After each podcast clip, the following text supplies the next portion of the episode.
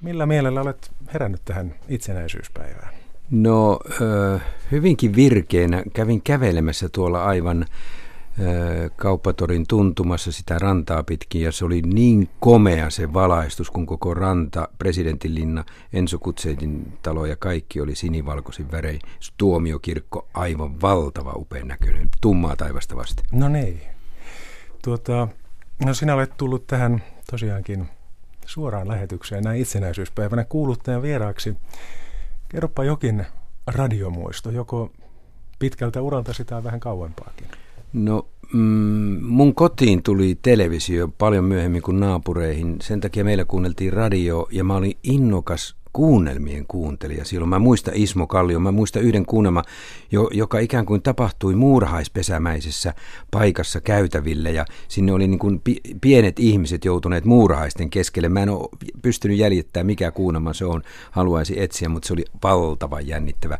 Mä oon kuunnellut kuunnelmia todella paljon ja rakastunut niihin ja, ja on sitä myötä ollut vannoutunut radion ystävä nimenomaan. No niin. Ja sitten oikeastaan, jos ajatellaan yleisradiota ja sitä, miksi hankkiuduin tänne, niin siihen liittyy aikamoinen dramatiikka. Mä olin Tampereella opiskelemassa tiedotusoppia, kansainvälistä politiikkaa ja muita aineita, niin meiltä lähti sieltä ryhmä ö, toimittajaharjoittelijoita, opiskelijoita Yleisradioon tutustumaan. Mentiin silloisen televisiouutisten tilaan seinä, lasiseinän taakse katsomaan. Edesmennyt Risto Juunson veti siellä kokousta, kun varsinainen toimitussihteeri oli tulossa ja toimitussihteeri tuli kokoukseen ja kysyi, onko mitään.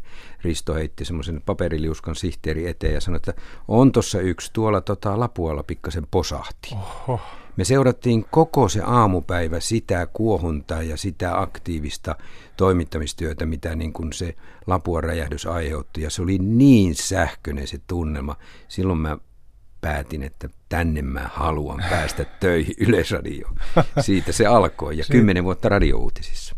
Olit ensin kymmenen joo, vuotta? Joo, kyllä. jaha, niin. Kesällä 80 tulin, tulin radiouutisiin töihin. No mitenkä siitä lipesit sitten kirjallisuustoimittajaksi? No, mä oon aina lukenut kirjoja pienestä pitää ihan kansakoulupojasta alkaen. Ja kun mä kirjoitin radiouutisissa uutisissa sähkeitä, niin mulla oli koneen vieressä auki kaunokirjallinen teos, kun sähkö, sähkö oli valmis, mä jatkoin lukemista mä, mä halusin, mä luin koko ajan, ja sitten mä pääsin vuonna 90 kulttuuritoimitukseen sinne, minne kaipasinkin, ja sitten sitä myötä kirjojen pari niin kuin päätyöksi. Niin justiinsa. Teit vähän niin kuin harrastuksesta työn. No kyllä, näin, näin voi sanoa, ja sitten siellä siellä 90-luvulla olin, olin ensin toimituspäällikkönä ja sitten sen jälkeen rivitoimittajana. No sinulla on yksi kirja tässä mukana sekin. Kun pyysin, että tuot jonkun työvälineen, niin työvälinehän sinulla on aina kirja. Niin on. Mikäs, äh, mitä sinä sillä kirjalla nyt vielä teet? Tämä on vähän tunnettu, mutta aikanaan hyvin kuuluisa Sally Salmisen Katriina. Tämä julkaistiin vuonna 1936 ja saavutti heti valtavan kansainvälisen menestyksen ja Suomessa kovan suosion – ja valtavat kehut voitti Ruotsissa ja Suomessa kirjallisuuspalkinnot.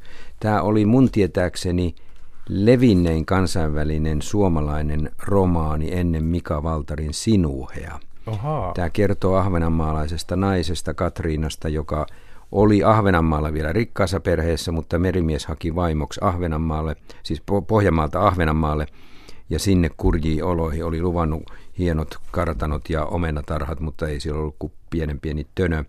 Ja sitten Katriina joutuu siellä taistelemaan rikkaita laivanvarustajia vastaan. Tämä on sadan yhden kirjan joukosta, mitä olen nyt parin vuoden aikana lukenut. Tämä on vaikuttavin teos. Siis tämä on kovempi tunnekuohu kuin Anni Plunkvistin myrskyluotosarja. No niin. Ja tämä on unohdettu valitettavasti ja tästä on ensi viikolla 12. päivä mulla tuolla kirjojen Suomi-sivuilla verkkolukupiiri. Ja jännityksellä odotan, että minkälaisen vastakaijun nyt Katriina saa niiltä lukijoilta, jotka sitä innostuvat nyt lukemaan. Aivan. No tämä verkkolukupiirihän taas on jotain aivan uusinta uutta mediarintamalla. Joo, niin paljon muuten toimittajan työ on muuttunut, kun mä ajattelen 80-90-lukua, jolloin olin vain puhtaasti radiotoimittaja. Sitten tuli lisätyötä televisio, yhteistyö, sen jälkeen nettityö. Ja nyt onkin se, että ne ihmiset tavoitetaan netissä, että mä istun koneen äärellä, mm. odotan sieltä viestejä, tekstiviestejä ja, ja sitten vastaan. Käymme siinä äänetöntä keskustelua, kirjallista keskustelua sitten Aivan. lukijoiden kanssa. Ja tämä nimenomaan tämä teos oli siis Katriina. Katriina, kyllä. Ja siitä on, onko se siis nyt tulevana lauantaina? Öö, 12. päivä. Ensi viikon. Ensi viikon lauantaina. Joo. Ei, se ei no ole ei, lauantai, ei, vaan se on lauantai. tiistai. Katsotaanpas. No niinpä onkin tiistai. Juu. Joo. Juu, meillä Radio Yhdessä siis lukupiirit ovat lauantaisin, mutta tämä on viikon päästä tämä, Joo, tämä on kirjojen Suomen, Suomen verkkolukupiiri. Meitä on ollut niitä, meillä on ollut niitä viisi ja tämä on nyt kuudes tässä sarjassa. Ja sen jälkeen se työ melkein siinä alkaa ollakin. Seppo Puttonen, niinkö meinaat? Kyllä, mä olen jäämässä eläkkeelle vuodenvaihteessa ja sitten vietän lomapäivät päälle, mutta kolme, yli 37 vuotta olen talossa ollut ja sitten kyllä jään eläkkeelle. Onko sinulla suunnitelmia eläkepäiviksi? No tässä kun nyt on kahden, kolmen vuoden ajan vetänyt tätä muiden kanssa tätä suurta kirjojen Suomi-sarjaa, niin sen läpi on käynyt yli 200 ihmistä keskustelemassa eri kirjoista.